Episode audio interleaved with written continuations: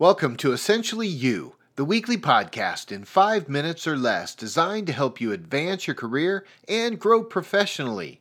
My name is Mark Mathia, and I believe that if you can rock your work, you can love your life. Welcome to the show. Today, I was able to sit in on an important webinar called Well Being in a New Era Expanding Traditional Perspectives with a Global Inclusiveness.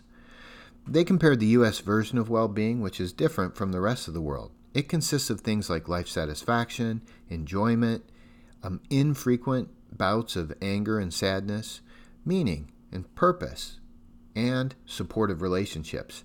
They extended this to include a global perspective or a global perspective on well being, and they added things like calm and contentedness, inner harmony and peace, and life in balance.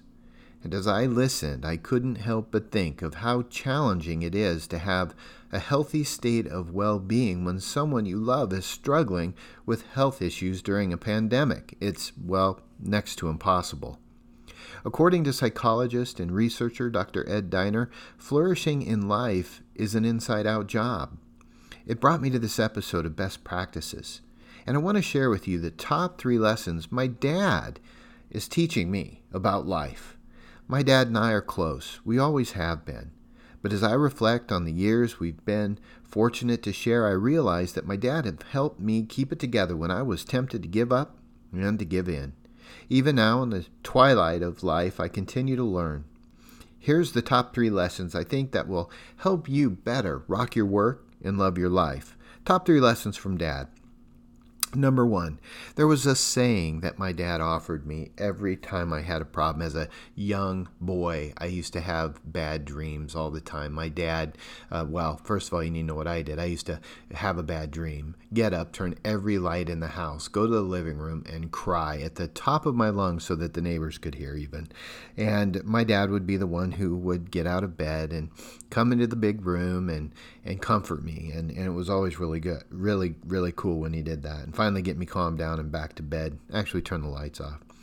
But what he always taught me from that age until today is this. He would say this to me. He'd say, When God is with you, no one's against you. It was simple. It, it, it and it and it helped balance me and it helped balance my physical, emotional, and spiritual health. And so the first thing that my dad taught me is that it's really true. When God is with you, no one is against you. And I lean on that saying and have taught my kids that saying um, their whole life. The second thing is really important because my dad loves to do great work. No matter what he put his mind to, he likes to be creative. He likes to build things, whether it's auto mechanics or woodworking, whether it's on the railroad or as a, a sergeant major in the National Guard. He liked to do great work, and one of the key attributes of the way he works is he pays attention to details. Now, I'm not prone to being a detailed person, and at a younger age that caused some problems. But oh, how I value his attention to detail now, and what he's able to accomplish when he does pay attention to detail and puts his mind to things. So, number one was his saying, When God is with you, no one's against you. Number two is do great work and pay attention to details. And finally, number three, is a lesson that he taught me. I don't know if he wanted to teach me this lesson or not. You see, my dad was a self proclaimed pessimist. He would wear belt and suspenders at the same time, just in case. But he always liked to and wanted me to do dangerous things safely. It was a sort of cautious bravery or cautious optimism that allowed us to always have a level of adventure in our life. And so when we do big things, big works, we volunteer to help in big ways, we need to always do them the right way, safely.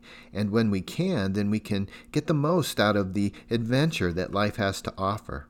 Now, together, we continue to learn a lot of lessons. And I could probably add a fourth element never give up. Take your next breath. Step.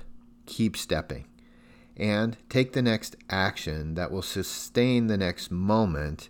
And when it comes time and the good Lord's calling, have no fear, just do your best.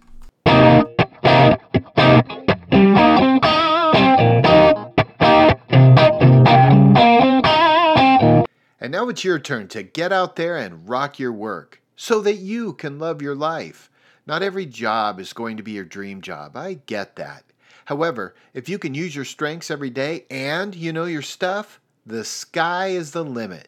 If you've liked what you've learned, will you consider subscribing on iTunes and leaving a review? I'd sure appreciate it. Until next week, I'm cheering for you.